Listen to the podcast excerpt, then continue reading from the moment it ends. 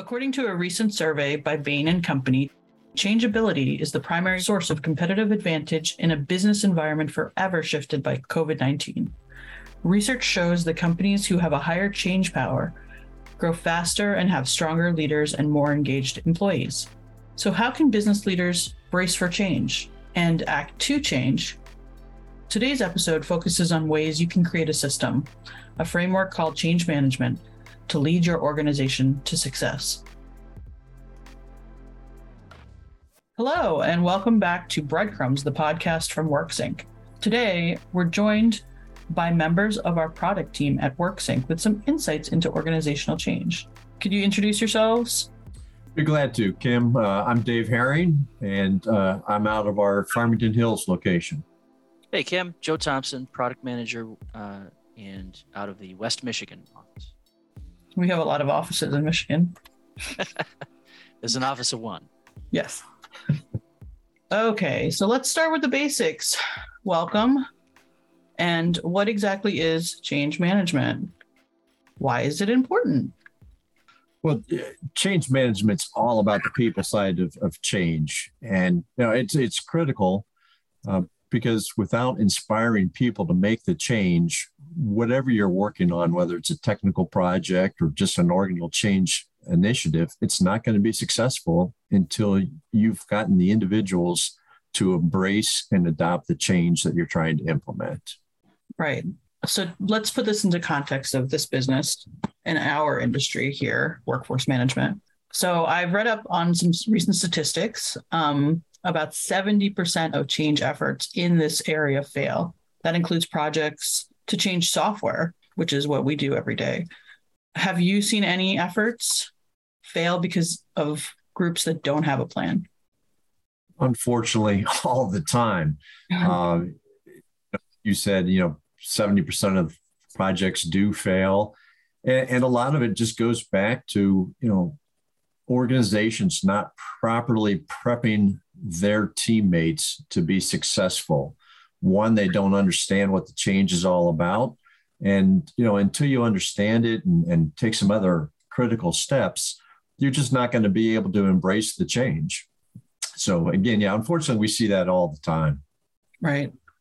I think there are some organizations that are intuitively good at change management. Why do you think that's the case? Well, some of it's experience. Uh, you know, you might get an individual, or some organizations even have departments Uh, that are designed to work with change management. And it starts at the top. You know, you've got to have a very good sponsor engagement and, and people managers that are involved uh, because it's all, I believe it's all about communications. And so you need to have the communications coming down from the top, but also across the, the departments. Uh, and so, you know, intuitively, Uh, you know, I think it's something that uh, it's kind of a grassroots effort that grows over time and uh, it builds from there. Okay, so we just went through, you know, why change is important, and we know a plan is so important, especially if you're moving from one software system to another. Have you used any frameworks or methods for change management that are effective? I have. Uh, the one I've adopted uh, is ADKAR, which uh, is a framework that's been promoted and uh, has been developed by ProSci, uh, an organization out of, of Colorado. And it's one that I've studied, uh, you know, not extensively, but I've spent a fair amount of time reading blogs, et cetera. Uh, they have a, a framework called ADKAR, which, you know, I've been promoting within our organization. Uh, and, and we found it to be quite successful. Uh, the A in ADKAR stand, stands for awareness. You need to create the awareness of the need for change within your people. The D is desire. You have to create that desire for them to want to participate and engage in the change. K is the knowledge. Uh, employees have to have the knowledge of the skills and the competencies, competencies needed to make that change. A is their ability to perform the skills. Without that, obviously, no one's going to be successful. And then R's the reinforcement. So once they've adopted the change and are becoming com- comfortable with it, you just have to continue to reinforce their adoption and use of that change. And one of the ways that uh, you know we found quite successful here in the last couple of years is kudos. We recognize our employees for adopting the change and continuing to use it. So uh, I'm a big proponent of, of ADKAR by ProSci. Okay, Dave, so thanks so much for going through that framework. I want to dig in a little bit around awareness and communication. So is there an alignment around this particular stage? So it's awareness, right? Mm-hmm. But is it is there something to be said about organizational goals and aligning that with it's what you're trying to make people aware of? Yeah, without a doubt. You're trying to make people aware of what organizational goals are so that they can all know that they're going in the same direction. So if they don't, if everyone's confused, why are we doing this? Then what kind of effort can you expect them to put into adopting anything you're trying to get them to adopt? When it when it comes to awareness, Dave is great at pushing communication, even if it's he's, there's never too much. I don't think Dave's ever said that's a little bit much in communication. All the I mean, I could say that that's unlikely to ever be the case. Well, and I think that's one of the keys. You know, many organizations, perhaps they do feel like they're communicating too much, but as both of you have reinforced, I would agree. I don't think there is. I, in fact, you know, I always caution all of us. I think we communicate too little. Because again and again, you hear people say, I, I didn't know about that. And, you well, know, some of the three words, the worst three words, no one told me. Yeah. When something happens, when, when change happens in a, in an organization. Exactly. Yeah. And, and, well, yeah. And it's that, and what's with them. I mean, what's in it for me? Why do I need to make the change? You know, support this change because I like the old school way of doing things. I, you know, those are some of the resistance mechanisms we run into. And again, all that, you know, that feeds off of lack of awareness. No one told me we were starting to move in this direction. So why should I move? And we try to make that a, a, a key component of our regular product updates that we that we do for those uh, that are using our applications, is to make sure they know this is what we're changing, this is how we're rolling it out, this is why this is changing. Um, in the awareness phase, you get a chance to start building that desire for the change.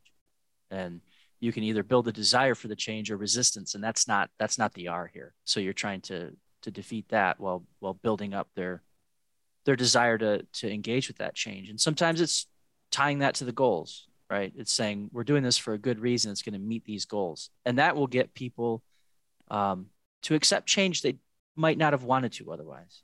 Uh, but the better change is the one that gets them excited and they're less resistant to it because they saw it coming ahead of time. So we yeah. like to do that with the product changes that we roll out into our environment here uh, for our consumers. Yep. Even if you think you've, you've communicated well, do it at least one more time. It always feels like you're being overbearing, you're over-communicating, but you're not, especially with something as important as what's going to affect your day-to-day. Well, and one of the, again, I mean, the communication's a key, and one of the the aspects of what Joe and his team do, and I, you know, I, I find is great, is that they they communicate in a fashion that is very informative, but it's not telling someone.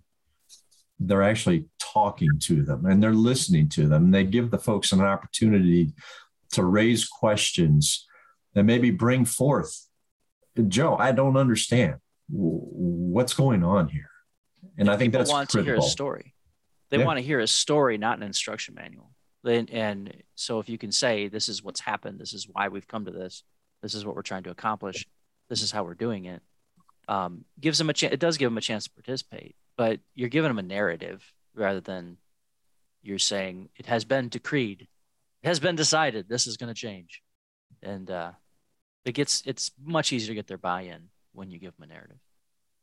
So, what is a great way to get started? How do we get started? What are those keys to change management? I think you kind of alluded to it, Joe, with um, vision.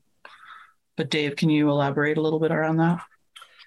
Yeah, absolutely. I mean, uh, you know, as Joe said, you, you have to have the vision, and it has to be shared with everyone in the organization. It can't just be, you know, the, the C E O, or even at a project level, just the, the project stakeholder talking to the project manager.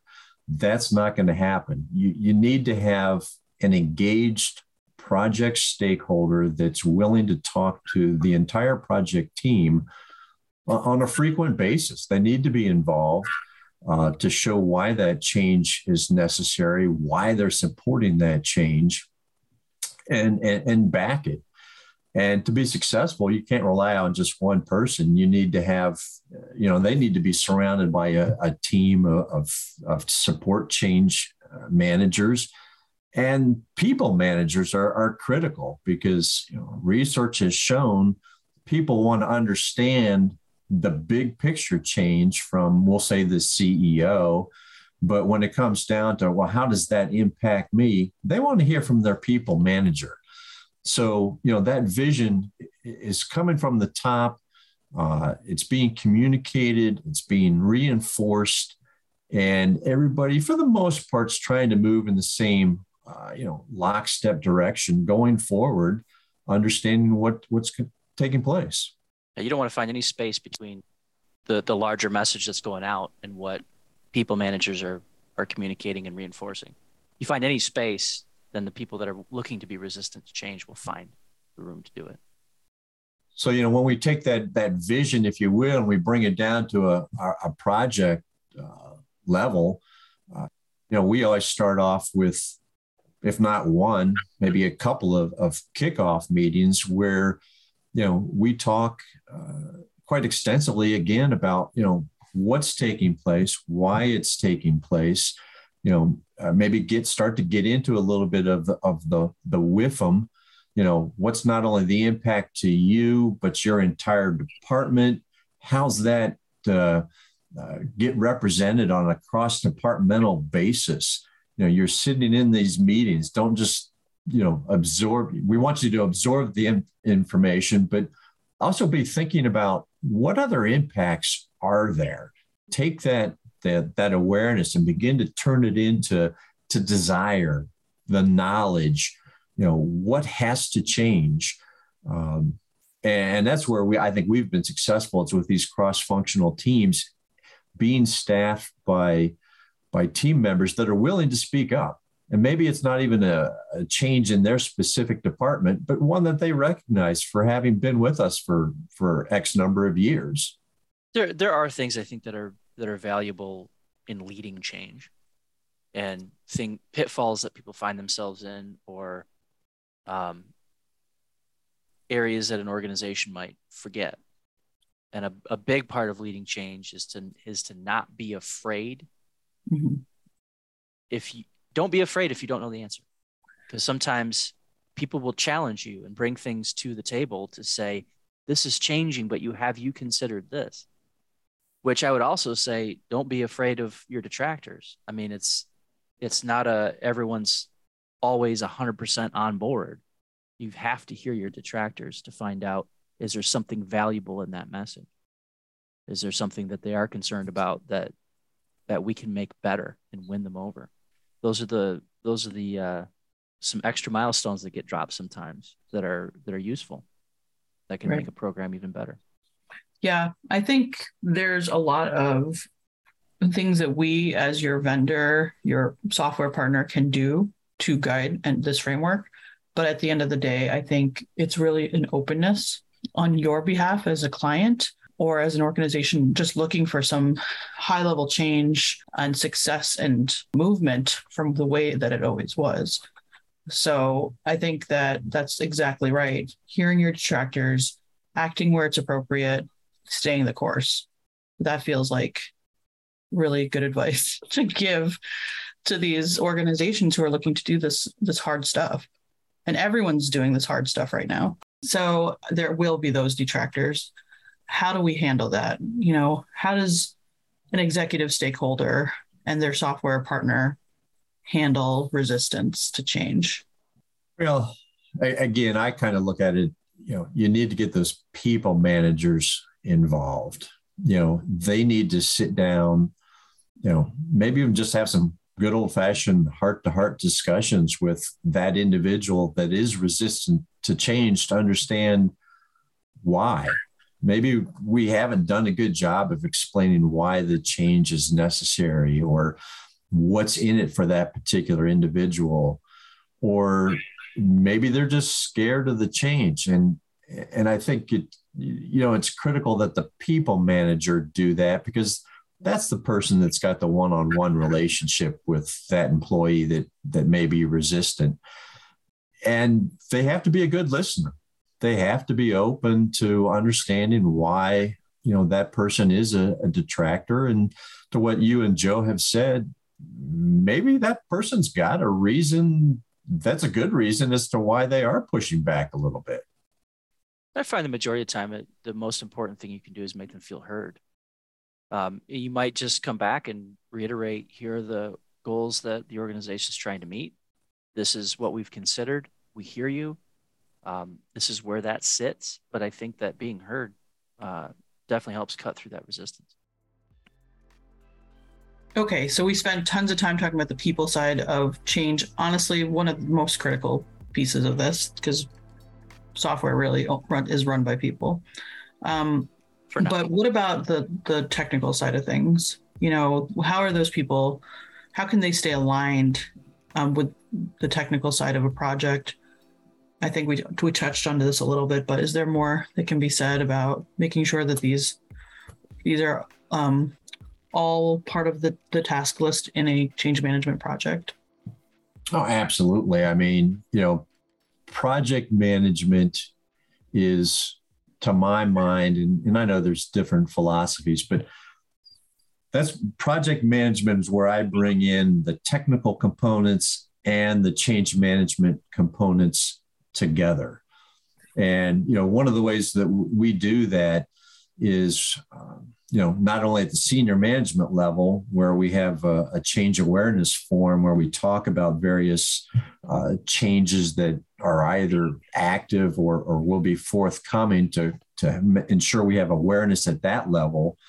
But when I get down into the, the project level, what we do, uh, the first step I take is staff it with the appropriate team members from the various departments. And certainly I don't know who all that always is. So I go to the department heads, again, those people managers, and ask them, you know, you know about this project, who is the best representative or representatives that you have to staff the project? And when they do that, they're taking into account not only the technical aspects of the change, but who is that individual within their department that can help change some of their, what I'll call their people processes, which are their business processes, what changes need to take place there. So I meld the two together, and I view my role as the project managers, making sure those, those technical or subject matter S M Es on that particular software change are very much aligned with the the the people change, and we pull it all together. He's trying to find champions. Yeah. You need a champ. You need a champion in all those areas. Um, and sometimes that champion is the one that helps the, the less technical folks understand if it's a highly technical change. Um, if we're, if we're doing something to the organization that seems very large and it's mostly on the technical side, and now everyone has to dance to a different tune, um, you need translators. And so that's who your champions are. Sometimes it's just getting everyone to behave differently. Absolutely. I would also like to add that sometimes your champion is is a user, you know, it's an, an employee. um, yeah. Because, you know, as much as this impacts organizational leadership and technicians, it's certainly, or in a workforce management project, it's going to affect the employee who punches in every day. So if we can find champions at that level, that makes a much more prepared and communicative process for the whole. Well, I think that's, that you're definitely right, Kim. You've got to have champions at that level because they are the ones that use it every day, and they know what needs to be implemented. And the little, you know, I'll call them tips, techniques, best practices that can be, uh, you know, implemented within their specific organization that will work well for them. And that's not, you know, the same little best practice may not always work in one organization in exactly the same fashion as it may in another. I also think the power of word of mouth is critical in these situations. Um, you know, you have that um, that champion just really talking to all their friends and their colleagues um, about why it's important or how it's changed their day-to-day. I think it just really speaks volumes for an effective system from end to end. Just get those users on board as soon as, as early and as often as possible. Oh, totally agree. We all know how strong the grapevines can be. So uh, the more you can get that groundswell of support for the change and understanding what the change is, absolutely. Very critical. All right. So we've talked about this really from a high level, but do we have, Dave or Joe, have you, can you share any success stories um, that you've recently seen, organizations that have really started to implement change? One example was with pay on demand, in that an organization onboarded everyone with, here's pay on demand, you can sign up for it at the clock, you can sign up for it on your mobile phone. And it really, it was almost obvious who did this. The the first person that signed up just started telling everyone how easy it was and how great that change was for them. They immediately became um, an announcer for pay on demand, and that they they're just bringing they were bringing people up to the clock and showing them how to sign up and walking them through the process. Like, hey, it's you just put in your phone number, get a text, put in your info, you're off and rolling. And that, it wasn't a it wasn't a big technical challenge, right? But it was it was a, a level of of championing that really made a big difference with that healthcare organization in an area that, you know, people people needed that service. But even if it's something that I can sit down with you and explain, you need this, you want this, this will help you, this can get you out of other situations that are less ideal. You know, there's a lot of predatory things that happen in the world um, where pay on demand is on this mission to to make that better and to give people a, an easy path to get access to to their wages now. And you have you have someone just shouting from the rooftops in this company, and it was like they set a fire and everyone starts mm-hmm. signing up for it. It was awesome. And so that was just an example of um, getting that grassroots champion and them having an easy path to get there. We tried yeah. to lay out the easiest technical way for people to get engaged with this service. Um, we brought everyone to it, but I think that made a really big difference is, is uh, someone was empowered to, to champion that.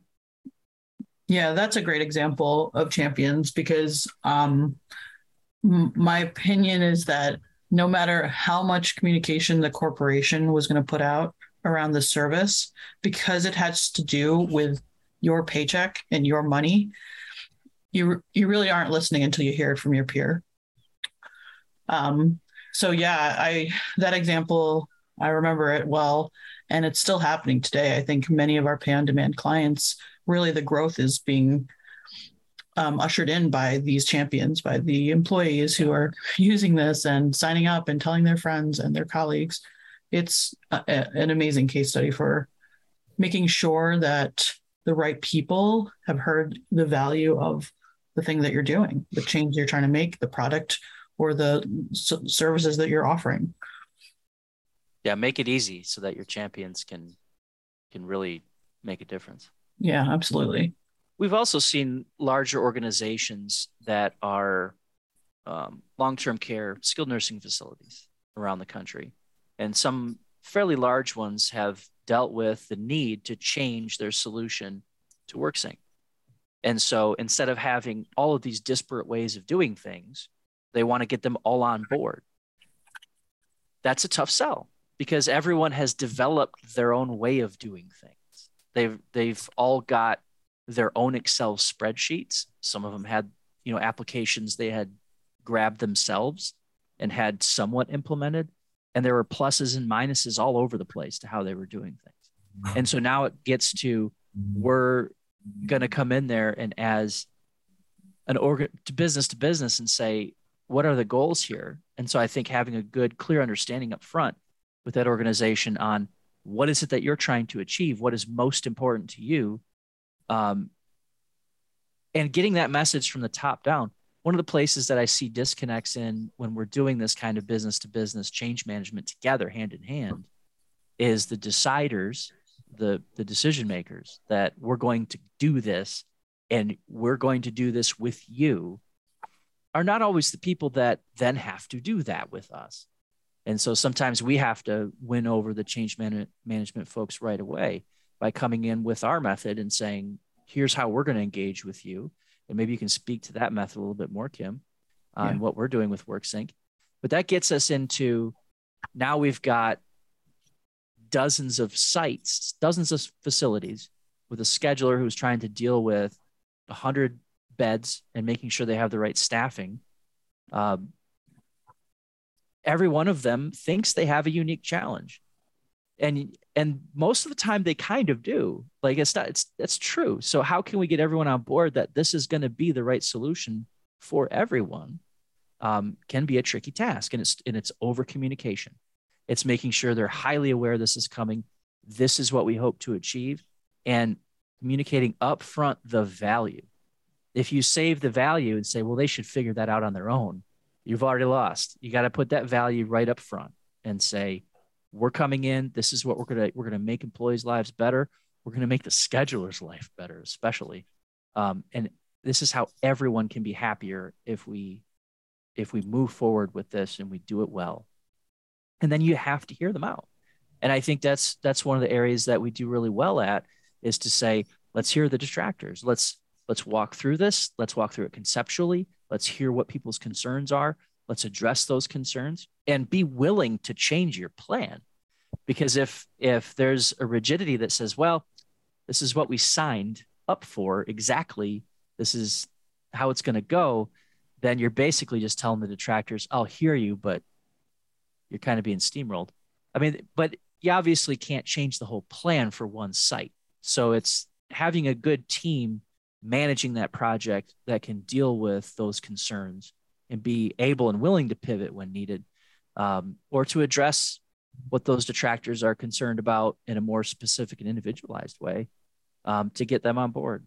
So it's, we've had a lot of implementations of our solutions like that, where we've had to deal with an organization that's got those layers. You have the corporate office, and then you've got the folks off in these locations just trying to make it work. I mean, they might as well be in some, I mean, in some cases, they might as well just be their own business. They're not, but they live in that reality day to day. And uh, you want them all to be on board. And that's kind of like where your detractors are is also where you got to find your champions. And so we did, we did kind of, in one example I'm thinking of in particular, we did kind of pick out maybe the, one of the heavier detractors to say, if we can make it work here, we can make it work everywhere. And uh, and really try to tackle those challenges as needed, try to take out the, the immaterial challenges, the things that are that we're not going to really affect the success, but just reasons to not be on board, you know, that I don't want my cheese moved, et cetera, um, to really build a champion out of your worst detractor. And if you get that in, in a spread out organization that has good communication, I mean, sometimes these places are like a very independent bunch of sites, but sometimes it is, you know, you get that, you get that one site that's a champion all of a sudden, and you can't tell them this ahead of time. You can't put this on the brochure, but all of a sudden they almost become a support desk. They start helping their friends. Then they start encouraging people and, and how to engage with things and how to make it better. They start telling success stories. Um, you want to tell them that they might end up helping their friends because they might be like, I don't have time for that. But they find the time because they're excited, because they've engaged with it and they're happy. Um, so we've seen we've seen a lot of projects like that over the last few years, especially with, you know, pre-COVID, um, skilled nursing wasn't an easy business to schedule in. And mid-COVID and now are we post-COVID? It's definitely gotten harder. It's gotten harder to find people. It's gotten harder to deal with the day-to-day challenges. Um, and so these are people that are under a great deal of stress. And we pick that as, you know, one of our, one of our places that we, that we try to excel in, where people are most stressed out. So that's what I've seen in our ability to, to help organizations uh, succeed in fairly difficult change management scenarios. Yeah. Okay. Well, I want to thank you guys for being here today. Before I let you go, any parting thoughts um, that may inspire our listeners to to make a plan or to get started with these keys to change? Dave? Obviously, you have to be prepared. You know, preparation up front's key. And then clearly, ongoing support. Uh, you know, those folks need to be recognized for the fact that, you know, it can be a big effort to make a change, but it can also be a huge win. And, you know, as Joe outlined, you know, there's several good scenarios where we've had some big wins, and it's just, you know, a way to pull all it together is, it's very nice. I would, you know, the only thing I would add to what Dave's saying is empathy. Um, from, from the top to the bottom of an organization, as you're trying to lead this organization through change, have empathy with what they're going through, the daily struggles of a scheduler, what it's like to try to have to juggle shifts and trade with people, um, what it's like to be at the top of this, hoping it's all going well and getting nothing but data. You know, what, what kind of data really gives them that picture and that comfort level that it's working or can properly identify where the problems are, um, from every, every corner of an organization that you intend to affect with a software change. Have empathy for what everyone's going through, and, and do your best to find out, even ahead of time, definitely ahead of time, um, what their struggles and pain points are. Everyone's worth seeing and hearing. It doesn't, you can have the detractors be anywhere and it cause a change management program to struggle. Well said, Joe. All right. Well, I want to thank you both for being here and talking about uh, organizational change. I will be following up this episode with a conversation about the WorkSync methodology for change, um, called ADAPT, which is really heavily influenced by ADKAR. Um, we've used this in um, our WorkSync implementations and projects, and we find that it's really a simple approach to a really complex problem that most organizations have. So looking forward to sharing that all with you.